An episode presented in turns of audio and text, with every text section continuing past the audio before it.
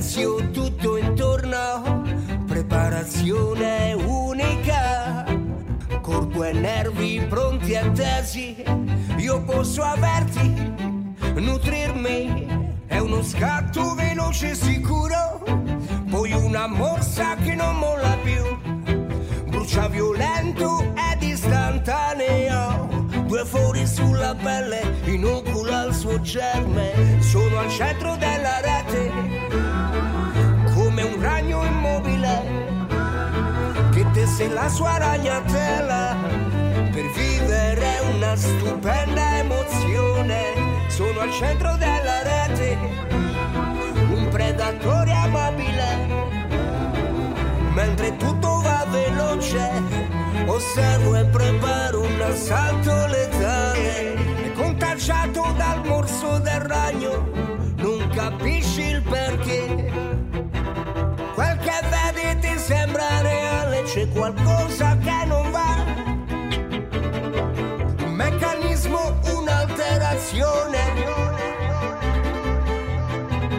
Come se inciampassimo in un vuoto cosmico dove non ci sono ruoli ma normale vincere. Sono al centro della rete come un raggio immobile che tende la tua ragnatela per vivere una stupenda emozione. Sono al centro della rete un predatore amabile mentre tutto va veloce, osservo e preparo un assalto letale. Sono al centro della rete, come un ragno immobile, che tesse la sua ragnatela, per vivere una stupenda emozione. Sono al centro della rete, un predatore amabile, mentre tutto va veloce, osservo e preparo un assalto letale. Sono musicista, non so suonare, non seguo il ritmo, non salgo le scale. Sono scultore, non so plasmare, la vita è un oggetto, non la so dare. Sono un avvocato indifendibile, conto in banca non trascurabile. Giornalista, comunista, grammaticalmente sconnessa. Faccio stalking a prima vista e poi mi invento l'intervista. Che la notizia sia sempre fittizia, la logica precaria. Questo è il senso dell'informazione in un'epoca plenaria. Sono Francesco il Papa moderno, vernice fuori, marcio all'interno. Sempre sia lodato il profitto sacro, da duemila anni nulla è cambiato. Sono politico populista, il più onesto a fare un cazzo, grido vaffa un paio d'anni e poi mi siedo a palazzo. Sono Francesco Caudullo ma mi chiamano Optiquax, non faccio rap, non sono trap, non sono rasta, ma faccio dab, mi piace l'elettronica, l'opera lirica e un po' di storia. Non riesco più a sopportare chi si spaccia per ciò che non è, a casa in ufficio ogni sera, dal pulpito di una tastiera, come un Rolex di latta, un hamburger vegano, chi si è perso nel mondo di Optiquax, più fake, nessuno gli porga la mano. Silenzio tutto intorno, preparazione unica, corpo e nervi pronti e tesi, io posso averti, nutrirmi, è uno scatto veloce e sicuro, poi una morsa che non molla più, brucia violento ed istantaneo, due fori sulla pelle, inocula il suo germe, sono al centro della rete, come un ragno immobile, che tesse la sua ragnatela, per vivere una stupenda emozione, sono al centro della rete, un predatore amabile, mentre tutto va veloce, osservo e preparo un assalto letale, sono al centro della rete.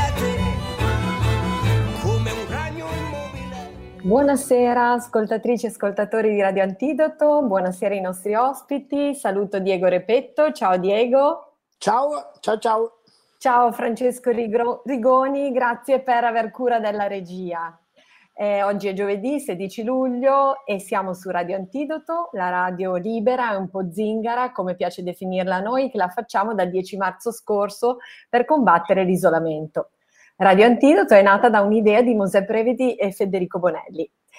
Eh, abbiamo ascoltato eh, la traccia che abbiamo ascoltato in apertura, La morsa del ragno degli Africa United, e abbiamo con noi Francesco Caudullo e Madaschi. Ciao, ecco, Francesco. Eccomi qua, ciao a tutti. Ciao. Ehm, volevo innanzitutto, eh, prima di darti la parola, prima di, di introdurti e darti la parola, Francesco, eh, annunciare anche tutti gli altri nostri ospiti. Certo. Abbiamo con noi eh, Giuliana Prucca. Ciao Giuliana. Ciao, ciao a tutti, grazie, grazie dell'invito. Curatrice, ricercatrice ed editor indipendente, vive tra Parigi e Berlino e mi sembra appunto che oggi si trovi a Berlino. Sì. Eh, poi Luisa Ciceri, ciao Luisa. Cicero, ciao, scusami. figuraci, figuraci. Eh, di origini siciliane, nata a Torino, giornalista professionista. Sì. Sì, sì, poi, ufficio stampa. Ok, eh, abbiamo con noi Massimo Palumbo, molisano, vive a Latina, è architetto, artista e promotore culturale. Ciao Massimo. Non ci sente forse, o forse ha disattivato il microfono. E Federico Bonelli, eh, adesso dalla Sicilia, si trova in Sicilia, hacker, artistoide, filosofumista. E è in auto, forse riuscirà ad unirsi a noi non subito, insomma, tra un pochino più tardi. Eh, comunque Fred, ti aspettiamo. Eh, molto bene, allora, eh, dicevamo Francesco Caudullo Madaschi di Africa Unite. È un gruppo musicale fondato da Boone e Madaschi circa quaranta anni fa ed è un'esperienza caratterizzata dalla coerenza nella sperimentazione con attenzione per le tematiche sociali e alla tecnica musicale. A quattordici anni, eh, Francesco, quando ascolti Led Zeppelin e Peter Gabriel, è una musica che ti sconvolge la vita e da quel momento possiamo dire che vivi la musica per creare musica. In Italia non sei a tuo agio eh, e te ne vai all'estero. All'età di trenta anni però la tua vita poi è sconvolta da una malattia e la musica non solo ti salva ma da quella difficile esperienza, ma nasce anche il tuo capolavoro in quel momento di, di sofferenza e di difficoltà. Poi per creare musica hai trovato ispirazione anche nel cibo e in questi mesi di isolamento cosa ti ha ispirato, se posso chiederti? In questa fase di isolamento più che ispirazione c'era un, diciamo una, un, un comportamento forzato, quindi eh, per me è molto semplice, ma eh, non è stato così traumatico come per molti altri. Io eh, mi alzo al mattino e di solito scendo in studio, che fa parte della, della casa dove vivo, e inizio a creare. Quindi in questa situazione molto, molto chiusa non, non posso dire di aver avuto un'ispirazione particolare, semplicemente ho fatto quello che mi era naturale fare con molto meno disturbo del solito, quindi mi sono concentrato, okay. concentrato di più e, e così è nato un mio nuovo disco a distanza di vent'anni, erano circa vent'anni che non facevo un disco Madaschi, eh, non un disco degli Africa Unite, perché quelli okay. ne abbiamo fatti parecchi. Bene, grazie, grazie Francesco. Eh, direi adesso mh, vorrei appunto fare un, un giro di, di interventi chiedendo a, a tutti eh, di essere abbastanza brevi, sui tre minuti, eh, per il motivo che così ci rimane più tempo poi per il, per il dialogo, ok? Ehm, cosa ne pensi, Diego? Va benissimo. Ok, quindi ehm, Massimo Palumbo eh, è molisano, dicevamo, nasce a Casacalenda, però risiede a Latina dove opera, è architetto, artista, promotore culturale, si interessa delle molteplici dinamiche di incontro-scontro fra tradizione e innovazione e pone attenzione alla partecipazione e alla progettazione di nuove ipotesi di sviluppo volte a tutelare la diversità delle comunità locali.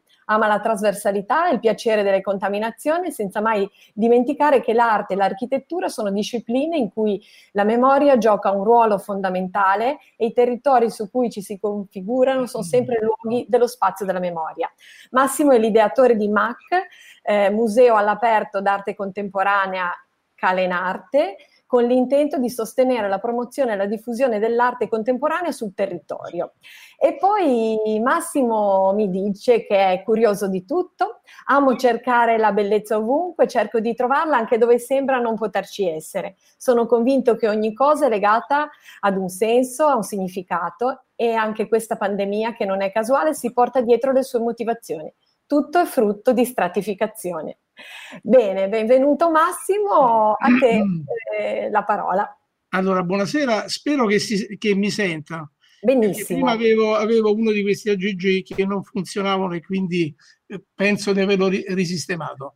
Ti allora, sentiamo benissimo, eh, direi. Allora, diciamo che devo mh, ringraziare Diego Repetto eh, per uh, avermi in un qualche modo intercettato e coinvolto. Eh, diciamo che la nostra è una, è una lunga storia, eh, eh, c'ha quella che andremo a raccontare, o che spero di poter almeno eh, dire qualcosa, eh, è una storia che nasce negli anni novanta. Eh, eh, io la considero una vera utopia realizzata, eh, per come è iniziata, per il luogo nel quale eh, in un certo senso eh, è, stata, è stata messa in piedi, e, e se dopo trent'anni ne parliamo ancora, eh, sicuramente significherà un qualche cosa. Quindi, ripeto, grazie a Diego eh, perché attraverso la rete ha avuto modo probabilmente di, di conoscere eh, qualcosa eh, che noi ancora oggi eh, stiamo raccontando, un qualcosa che si è rimodulato nel tempo e che, ripeto, anche nei giorni di, di pandemia ha trovato il modo di Eh, riallinearsi a quelle che sono le problematiche dell'oggi, eh, cioè eh, quello di chiedersi continuamente eh, chi siamo, qual è stato il nostro lavoro, quale pensiamo che possa essere per un domani che riguarda tutti, tutti noi, ma anche chi eh, riuscirà a portare avanti questo lavoro. Eh, e quindi ecco, diciamo che abbiamo vissuto questi giorni ultimi, quelli della pandemia, come quelli del, del museo sospeso, l'abbiamo chiamato, e, e il museo sospeso per poter anche noi, lo, lo rivedevo in questi giorni nelle cose che alcuni di voi hanno scritto, eh, un qualcosa che eh, ci obbliga a, a, a momenti di, di, di riflessione per reinventarci, per poter ritrovare i giusti collegamenti e rilanciare le nostre idee. Ecco, sì, è vero, eh, mi è stato detto sono curioso, eh, sono sempre stato curioso, lo sono, altrimenti stasera non stavo qui eh, a confrontarmi anche con voi, che sicuramente eh, avete eh, per tutta una serie di, di situazioni, forse anche di, soltanto di, di, di, di, di storie di... Eh, che appartenete ad una generazione diversa dalla mia, eh, una marcia in più, però ecco, la curiosità mi porta a confrontarmi e, e a capire eh, in che modo ci possiamo rileggere, in che modo eh, possiamo guardarci allo specchio per poter eventualmente eh, dire la nostra. Eh, vorrei forse diciamo fermarmi qui, eventualmente poi successivamente avremo modo di aggiungere qualcosa, casomai eh, rispondendo anche a delle domande eh, su quello che è stato il, il progetto del M A C.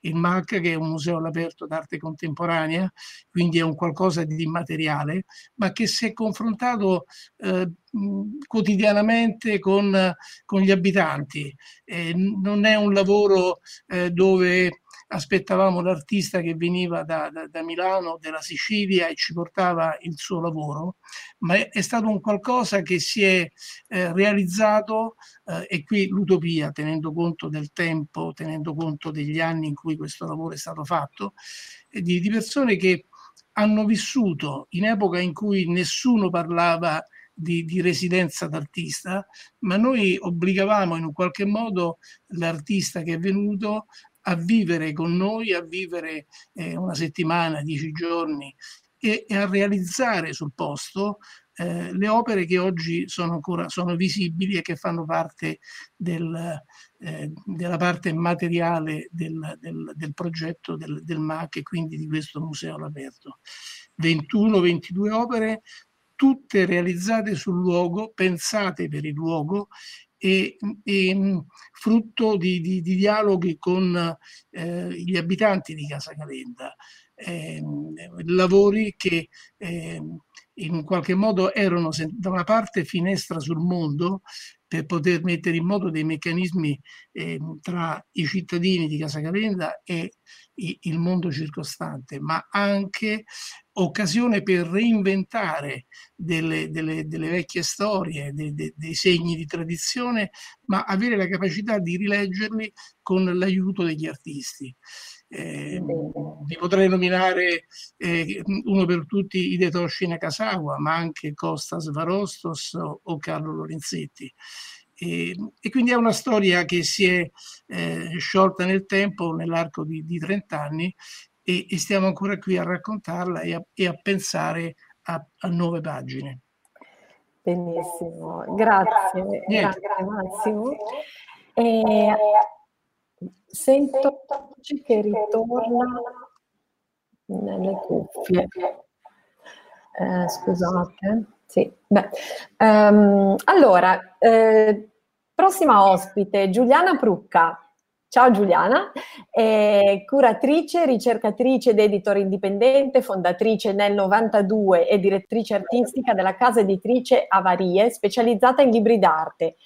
Dottoressa di ricerca in letteratura francese e arti visive, è autrice di un saggio su Antoine Artaud e traduttrice di testi d'artista, tra cui Verso l'immateriale dell'arte di Yves Klein e il catalogo della mostra Gina Pane al Mart di Rovereto. Docente di analisi dell'immagine e di pratiche editoriali, ha curato diverse mostre multimediali di fotografia, film sperimentali e performance di danza contemporanea. E ci racconta Giuliana che ha una passione della quale non ne parla sui social ed è la danza giapponese Buto. Giuliana dice, nata dapprima come interesse durante le mie ricerche di dottorato, cui metto in relazione il suo fondatore Hijikata e Artaud, per poi diventare una pratica negli ultimi dieci anni. Una maggiore consapevolezza della posizione del corpo nello spazio e del gesto autentico sono di grande ispirazione anche per la realizzazione di libri, dei libri, che nascono sempre da un'urgenza e cercano di tradurre il movimento spazio-temporale sulla pagina. Bene, Giuliana, a te la parola, eh, se vuoi cominciare raccontandoci qualcosa brevissimamente di questa tua passione e poi di, di Avarie, e io sarei anche così un po' curiosa magari di capire eh, come ti sei avvicinata ad Artaud. Wow, wow. Allora, ok, eh, no, innanzitutto volevo ringraziarvi per questo invito, in particolare a Diego che appunto mi ha intercettata qualche mese fa grazie a, a Yves Klein e eh, appunto a questa curatela e traduzione dei, dei testi di, di Klein relativi al vuoto, e quindi insomma, ci siamo eh, ritrovati in questo, in, su questa tematica, una tematica appunto che in qualche modo ho proseguito anche con eh, non soltanto attraverso gli studi e le ricerche dottorali, ma appunto l'ho portata poi nella mia, come dire, nuova professione, che è stata quella della, dell'editrice che ho fondato, la casa editrice che ho fondato a Parigi nel duemiladodici, eh, che si chiama Avarie, e appunto diciamo che questa idea di Avarie si inserisce piuttosto bene in questo contesto anche pande- post-pandemico, pandemico, che secondo me è stata una grande, una grande Avarie, un grande cortocircuito, e l'idea proprio è di fare comunque delle riflessioni, dei libri, delle delle ideazioni, delle realizzazioni che in qualche modo eh, escano, eh, che siano appunto un cortocircuito del sistema e escano un po' dalla, dal sistema produttivo e, dalla, e dal, dal commercio e proprio, quindi un po' è anche stato così per me vissuto quel mom- il momento della, del Covid, anche se forse qui a Berlino in maniera un po' più leggera rispetto a, all'Italia o alla Francia stessa. E, um, inoltre Avarie in realtà è un acronimo, eh, lo introduco qui perché appunto fa sempre un po' parte di questo argomento che forse oggi affronteremo, appunto in cui, su cui ci confronteremo, e che è quello del vuoto, perché appunto eh, un altro concetto che mi interessa molto era quello del vuoto a rendere, proprio perché ehm, ehm, appunto Avarie è l'acronimo di A R books, Vuoti a Rendere Interne- International Edition, e uh, Vuoti a Rendere è un concetto appunto che mi interessava proprio perché rispetto ad altre lingue in italiano abbiamo quasi un concetto filosofico per esprimere quello che è il, il, la restituzione del, um, dell'imballaggio, del contenitore, e quest'idea che comunque um, non, anche alla fine abbiamo eh, come dire, un'ultima forma possibile e comunque ancora un vuoto. E uh, questa ispirazione mi è stata appunto data da, dalla mia permanenza o comunque dalla mia frequentazione berlinese, in cui appunto eh, i clochard o comunque molte persone eh, raccolgono le bottiglie rimaste proprio come fonte di, um, di reddito e eh, soprattutto come ultima possibilità, e quindi quest'idea che che il vuoto abbia ancora una, una forma finale, era interessante anche trasportarla sul, sull'idea del libro, che considero appunto una materializzazione di qualcosa di immateriale come la creazione, la, la, la, la, l'ispirazione e, um, e voilà, un po', un po' questa era l'idea. Poi magari entreremo nel merito uh, sia degli artisti con cui ho potuto lavorare e, um, e appunto nel, nel nel merito forse anche della, della danza, che è stata um, per me um, non soltanto un'esperienza fisica ma anche molto mentale, perché mi ha permesso di um, trasportare um, alcune del, delle filosofie della danza Buto nella, nella realizzazione dei libri, e in particolare nella, nella trasformazione, nella traduzione del ritmo e del movimento su una forma materiale e tra virgolette statica, ma che statica non è, che è il libro. Ecco, quindi insomma questo è un po' quello che mi, mi sento di dire in introduzione, anche per non dilunga, dilungarmi troppo. Non si sente. Eh, eh, scusate, si è, si è fortunatamente inserito um, Antonio. Pronto? Antonio Presti. Ciao Antonio, ci senti? Sì, adesso sì. Perfetto. Adesso... È, anche, è anche video o solo radio? Che cos'è? Solo radio, solo radio. Ah, solo radio. Va bene. Io, adesso... io, sono, io sono la video, arcaico. Pas, passo la, lancio la palla a, a Cristina. Va bene.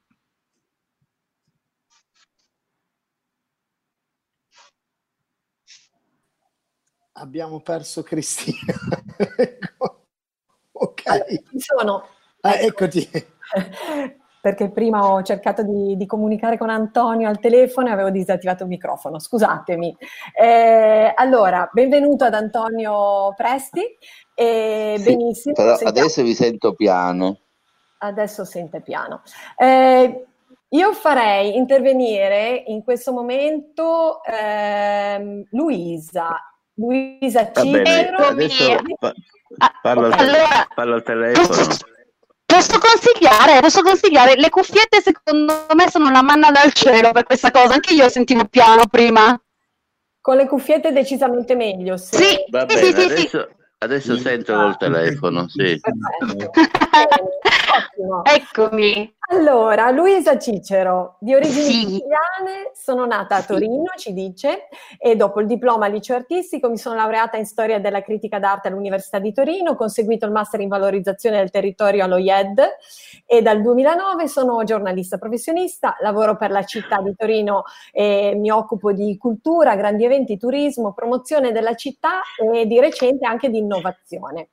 E inoltre Laura ci rivela che sono conosciuta dagli amici per la passione per il rosso, adoro vestirmi di rosso, scarpe e fiori, in casa ogni stanza ha una parete rossa, di un rosso cicero, che è una ciliegia scuro. Eh, la mia macchina è rossa, ci dice la, eh, Luisa, è il colore che mi mette allegria, mi fa star bene, mi dà energia e mi fa sorridere. Non è una fissazione, ma qualcosa che mi riempie il cuore, e quindi spessissimo questo colore vicino a me. Materiale e immateriale. Che colori ti fanno venire in mente? Ok, subito così. Allora, materiale e immateriale, quindi no, non vi dico di me. Allora, materiale e materiale sicuramente. Allora, dunque, materiale è un colore fisico e quindi per me ribadisco il rosso. Immateriale, ecco, immateriale è un colore che non si vede, quindi è un colore della men- nella mente. Eh, che colore è il colore immateriale? Bella domanda. Beh, è un colore che uno ha in testa, qualcuno dica qualcosa. È un colore, ciascuno può, può dargli appunto il colore che in quel momento eh, affiora alla mente, no? Probabilmente non è una, una costante, eh, mentre dice che per il materiale le viene subito in mente il rosso. Probabilmente per l'immateriale, a seconda dello stato d'animo, possiamo dargli un eh, colore diverso, almeno io la vedo un po' così. Mi senti? Qual- qualcuno ha detto il bianco? Qualcuno ha detto il bianco? L'ho detto io, Massimo Palumbo. Massimo, ok. Scusate, ma a me verrebbe da dire... E non so se Giuliana è d'accordo, ma a questo punto il blu. Il blu, immaginavo. immaginavo certo, ti ho lasciato rispondere. Beh, io sono circa quaranta anni che mi vesto di nero. Ok, quindi per te è sia Anch'io. Il materiale che l'immateriale? Il nero è tutto. È tutto, ok. È un non colore, quindi. Esatto, che li contiene tutti. Esatto. Come il bianco, allora. Anche il bianco li contiene tutti. Certo. Il bianco non mi piace, non si addice alla mia personalità. Ok, bene. Allora, ehm, visto che ci ha raggiunti anche Antonio Presti, ci senti, sì, Antonio? Sì, sì. Bene, benvenuto. E Antonio Presti dedica anima e corpo alla sua vocazione di artista, e l'arte e l'etica diventano i due obiettivi conduttori di tutte le sue scelte. E Antonio è in sì. Sicilia, anche in questo momento ti trovi in Sicilia? A Librino, a Catania, okay. A Librino. È presidente della Fondazione Fiumara d'Arte, è un siciliano che ha deciso di dedicare appunto tutto se stesso, compreso il suo patrimonio personale, per far trionfare l'arte in tutte le sue forme. È impegnato da anni a creare una coscienza legata alla cultura, ma soprattutto ad uno spirito etico che si forma proprio attraverso un rapporto differente con la bellezza. Antonio Presti è nato a Messina, e nel millenovecentottantadue costituisce l'Associazione Culturale Fiumara d'Arte e nasce il Parco Scultoreo Fiumara d'Arte. Infaticabile, nonostante tutti gli attacchi subiti, non arresta il suo cammino nel nome dell'arte. A te la parola, Antonio Presti, grazie. Ma una, testimo- una testimonianza di vita che trova nell'esempio il fare fatto. Un fare fatto che ho iniziato nel millenovecentottanta, negli anni ottanta, creando questo grande parco di scultura, appunto Fiumara d'Arte, che è stato un dono che ho voluto fare alla mia comunità di dieci piccoli paesi della provincia di Messina. Sì, ci abbiamo perso.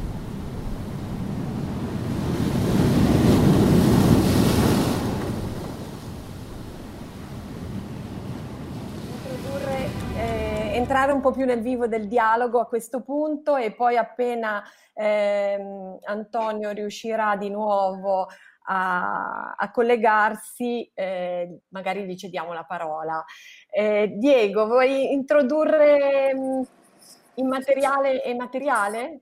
Ma eh, Sni, eh, vi volevo leggere una cosa che... Intanto scusa, scusa, solo un benvenuto a Federico, che l'ho visto che si è unito a noi. Federico Bonelli, benvenuto. Benvenuto. Diamo... Lascio un attimo la parola a Diego. Ciao Federico, io vorrei dire che abbiamo anche oggi un po' come ospite a sorpresa Alessandro Zanier, che, che è un artista visivo, ecco, eh, oltre che musicista, poi, poi ci racconta un po' anche lui. Eh, vi volevo introdurre eh, l'argomento eh, leggendovi eh, una, un estratto da Verso l'immateriale dell'arte, curato da Giuliana. Sì. Eh, c'è una, una, una parte in cui eh, le, c'è un'intervista a Lucio Fontana dove gli chiedono qual è il senso di questa evoluzione secondo lei, e lui eh, racconta così: sono completamente d'accordo con La cinese di Godard. Finora l'arte ha avuto soltanto una funzione borghese: decorazione, trasposizione, abbellimento. Oggi bastano gli ingegneri, anche per fare delle piramidi. L'arte deve dunque diventare qualcos'altro. Guardi, una rivista mi ha appena chiesto di fare un'acconciatura, ma non hanno accettato il mio progetto perché era diverso. Ho detto loro, se volete una bella acconciatura non avete bisogno di me. Vi basta un parrucchiere e farà mille volte meglio di me. Con Fontana è diverso. Si tratta di idee. L'arte non è più una piccola invenzione con la qualità in più, che si aggiunge a quanto già esiste. L'arte sarà tutt'altra cosa. Guardi il niente di Klein, l'idea di infinito blu. Non un oggetto, né una forma, più niente a che vedere con il consumo borghese, la bellezza legata a un oggetto vendibile. L'arte diventerà infinito, immensità, immateriale, filosofia. E, e, eccetera eccetera, ecco. E la cosa che mi è, eh, che mi, mi, mi piace è questo discorso che eh, quello che si sta facendo anche un po' con Radio Antidoto e, e Riavvia Italia eh, sul discorso di, del progetto Entanglement, e quello di eh, che tra le altre cose stiamo sviluppando con Alessandro, e il, e il provare a connettere Eh, in una maniera quantica, eh, sembra un po' assurdo dirlo, eh, ma, ma esistono anche delle tecnologie per farlo, eh, il materiale e l'immateriale, cioè il fisico e l'online, il, il fisico e il virtuale. E, e ci sono diversi luoghi che sono rappresentativi della materia, dell'arte. A me viene in mente, ecco, proprio prima abbiamo parlato di Fiumara d'Arte, abbiamo parlato del M A C, e sono luoghi che, che trasudano la materia dell'arte, perché la vedi, ecco, però hanno anche quello spirito che si, a, a parer mio si può anche raccontare e aggiornare, diciamo, eh, e rendere ancora più vivo tramite eh, eh, l'ausilio, per dire, di, dell'arte digitale di, di Fred, ecco, mi viene in mente un, per mettere un po' tutti, ecco. O, oppure per, tramite la, la musica. Le, Madaschi prima parlava del suo progetto ultimo che ha fatto. Io ho avuto modo di, di vedere delle, di sentire delle tracce, mi sembra dal suo sito, non so se poi sì. eh, eh, ecco. E devo dire che eh, si va sempre più sullo sperimentale e mi gasa tantissimo, è bellissimo. E mi piacerebbe che ne parlassi anche, perché secondo me anche questa strada che ha un po' portato, per dire, eh, anche, anche i Subsonica si sono messi a ricostruire un po' delle, delle vecchie tracce che avevano e l'hanno eh, risonorizzate, eccetera. Eh, altri... Eh, altre realtà, Gianni Maroccolo, eccetera, eh, si sono eh, voi musicisti vi siete ri, reinventati, Flavio Ferri, ecco, anche con eh, il for, forward e, e vi state ri, eh, state ritornando a una sperimentazione che, che quella è proprio eh, immateriale, ma, ma rende Eh, l'idea del, del periodo che stiamo vivendo, che sta di, si sta, a parer mio si è trasformata in una vera opportunità creativa.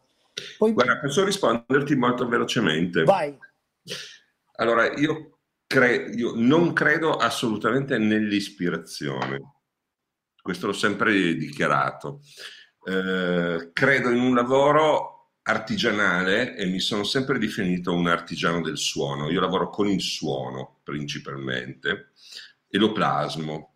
Non, ehm, con diverse ore di applicazione, cioè non sono mai stato illuminato o ispirato. Ho un concetto della musica che, eh, che è, diciamo, una delle cose meno tangibili che ci siano, più mh, lontane, così, invece molto, molto molto plastico, molto, molto reale, molto eh, di corpo affrontato, non so se riesco a spiegarmi bene. E quindi mh, penso che fare musica sia un'attività quasi fisica, no? E, e, mh, ho sempre sottolineato questa mia, mh, questo mio approccio che è un po' diverso. Io lo ritengo molto molto reale, molto molto molto fisico e, e quindi cambia da giorno a giorno con del duro lavoro. Fantastico, grazie. Grazie. Posso intervenire un secondo? A proposito, mi, mi aggancio a questo discorso della fisicità della, della, delle arti, perché qua stiamo parlando di più arti varie, no? Eh, la nostra chiusura di questi due mesi e passa, secondo me ci ha fatto capire diverse cose. Questa fisicità, detta da Madaschi, eh, penso che l'abbiamo sentita più forte quando l'abbiamo in qualche maniera vista un po' scivolare via. Allora, lui non l'ha vista scivolare via perché lui credo che abbia lavorato, abbia fatto quello che fa, cioè la sua musica era è in casa sua, è, come diceva prima. Noi che siamo stati eh, sempre abituati a vivere il concerto piuttosto che andare a vederci una mostra, quando abbiamo perso questa cosa abbiamo cercato delle pezze da mettere, meno male, perché abbiamo fatto, visto le mostre online, abbiamo fatto i concerti online, ci siamo inventati di tutto e di più, e meno male perché la creatività ci ha portato in questa direzione. Però io penso che l'arte sia molta fisicità, anche il vedere un'opera d'arte dal vivo rispetto all'aver visto un'opera su un sito, un percorso su un sito piuttosto che anche su un libro. La, la fisicità crea delle emozioni, delle sensazioni che il, il famoso online, piuttosto che eh, il, la, il vivere le cose da lontano, non ti dà. Questo è quello che io mi sono portata un po' addosso in questo periodo di chiusura.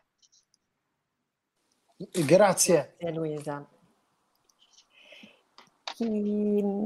Allora. Posso? Sì, vai, vai Diego. Eh, Luisa, volevo chiederti Eh, dal, dal tuo punto di vista anche del, dell'occhio del, della pubblica amministrazione, eh, ma come, eh, come sta vivendo, come state vivendo il discorso di eh, rendere eh, musei, per dire, o, o mostre, ecco via, eh, eh, online visibili attraverso la, diciamo, una realtà aumentata?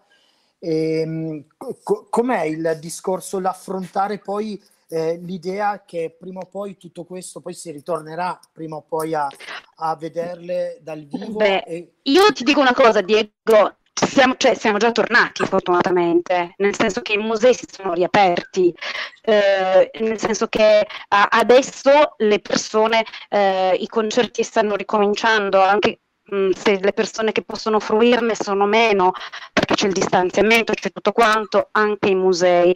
Però eh, io penso che i, i, i cittadini, cioè tutti quanti noi, abbiamo il desiderio di eh, andare a, a rivedere le mostre. Il problema secondo me sono un po' le paure.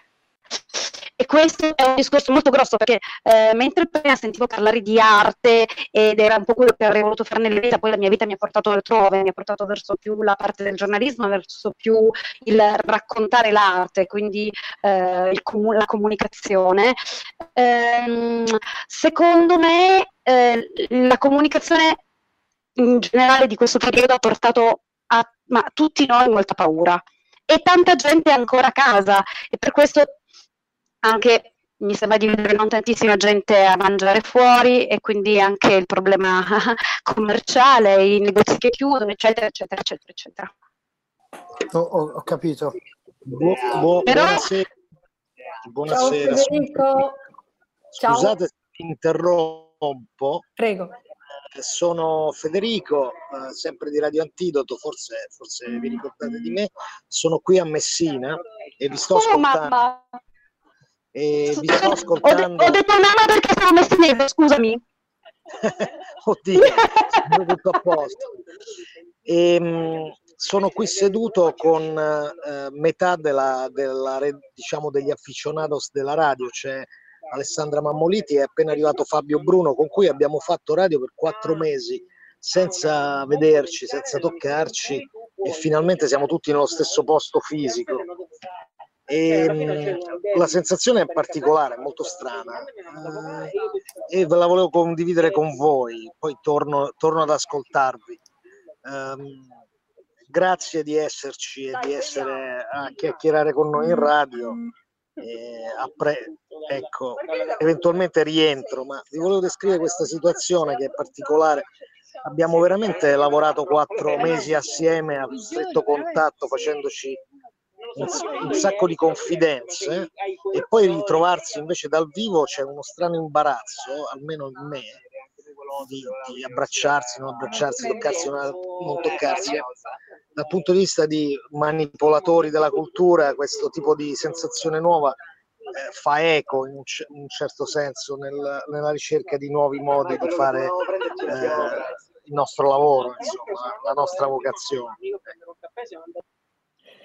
Grazie Fred. Senti, eh, saluta Fabio, abbracciali da parte mia per favore, la Mammoliti, e poi aspetta, chi c'è ancora lì con voi?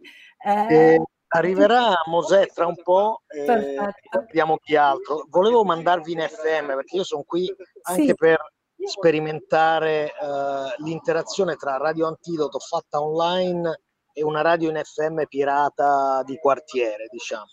Soltanto che ho dei problemi tecnici, oggi è il primo giorno, ovviamente è il giorno dei problemi tecnici, perché la nostra tecnologia super avanzata in realtà è barbarica e inaffidabile, mentre invece un corpo che si muove o uno suonatore che suona hanno una affinatezza, un dottore, hanno ancora un'affinatezza da cui tutte le tecnologie non possono che cercare di imparare. Sono d'accordo, sono Tutto d'accordo. Bisogna rendere le tecnologie umane comunque.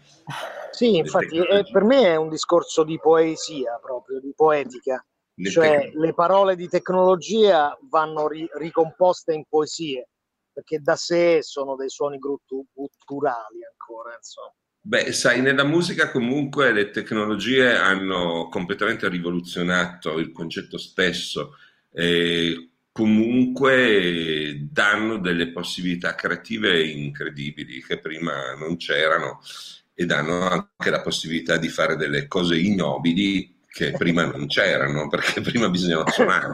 Quindi io, io ho bisogna... provato a fare censura in radio vietando l'autotune, ma non ci sono ecco, riuscito. Stavo proprio pensando a quello, che è un po' il simbolo, no, della tecnologia usata male, che poi diventa uno standard di suono che viene applicato. Però siamo proprio nel mondo del pop e delle canzonette becere, quindi sì, sì, diciamo che forse no, non ci appartiene così tanto. La, la cosa che interessa a me sono le nuove arti, no? le, le arti che vengono dall'incontro di posti inconsueti, persone, interazione col pubblico costruita in modo differente, e eh, quanto questo sia in effetti efficace e molto democratico, cioè efficace con persone in as- che non entrerebbero mai in una galleria d'arte, non andrebbero a un concerto. Eh, sì, però è un, ecco, è, è un po' la stessa cosa, eh, comunque, perché da un certo punto di vista le nuove tecnologie hanno dato uno, una spinta molto democratica, ma questo... Diciamo che questa spinta è cominciata vent'anni fa con, con il campionatore, sì, no? Dove chi non sapeva fare la musica ha cominciato a fare la musica, e una parte di coloro che hanno iniziato a fare la musica hanno fa- anche fatto della bella musica. Il problema rimasto, rimane su tutti quelli che invece non ce la fanno e ostentano. Sì, il, io trovo per esempio splendido che siano usciti nuovi tipi di musica, no? eh, in tutte le direzioni, anche nuovi tipi di musica, per esempio fatta con looper, oppure musica che mischia i ritmi in maniere completamente folli come il glitch techno, cose di questo genere. Non so, penso a Mouse on Mars. Io poi non me ne intendo molto, però sono un amatore, quando vedo una cosa che mi piace, magari non ricordo neanche il nome, come sanno gli amici della radio, però butto dentro, no? Eh, vabbè. Sì, ma è quello il modo migliore comunque. Scusami, la, la franchezza, sono ignorantissimo in queste cose. Un amatore. Bene, eh, grazie Fred. Allora, io sarei per passare eh, la seconda traccia. Eh, Francesco, ci sei? Francesco Rigoni?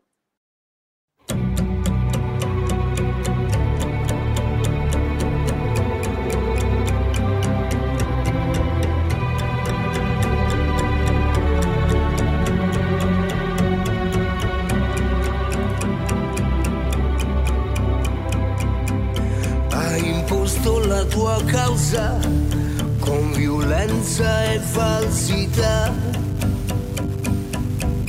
devastando i miei diritti, nuove intrusioni notevoli, penetrando all'interno tra midollo e cervello, nuove lesioni notevoli, commedie, sipari, abrasioni morali, nuove intrusioni notevoli. Prego più forte, prego per me,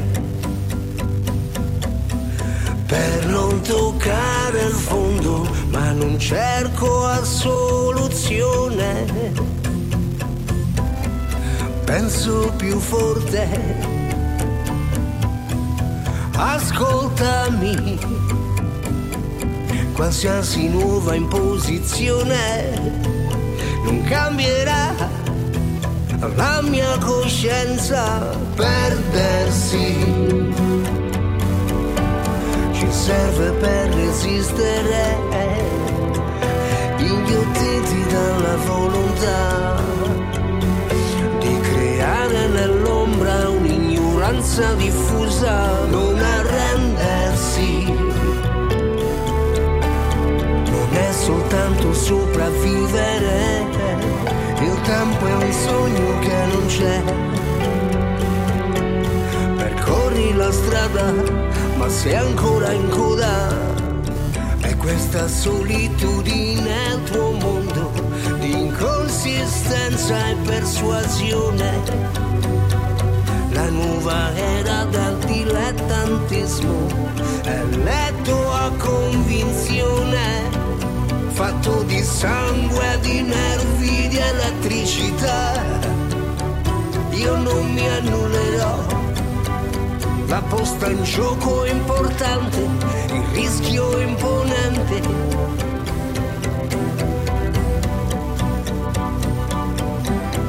Grido più forte, grido per me, per non toccare il fondo, ma non cerco a soluzione.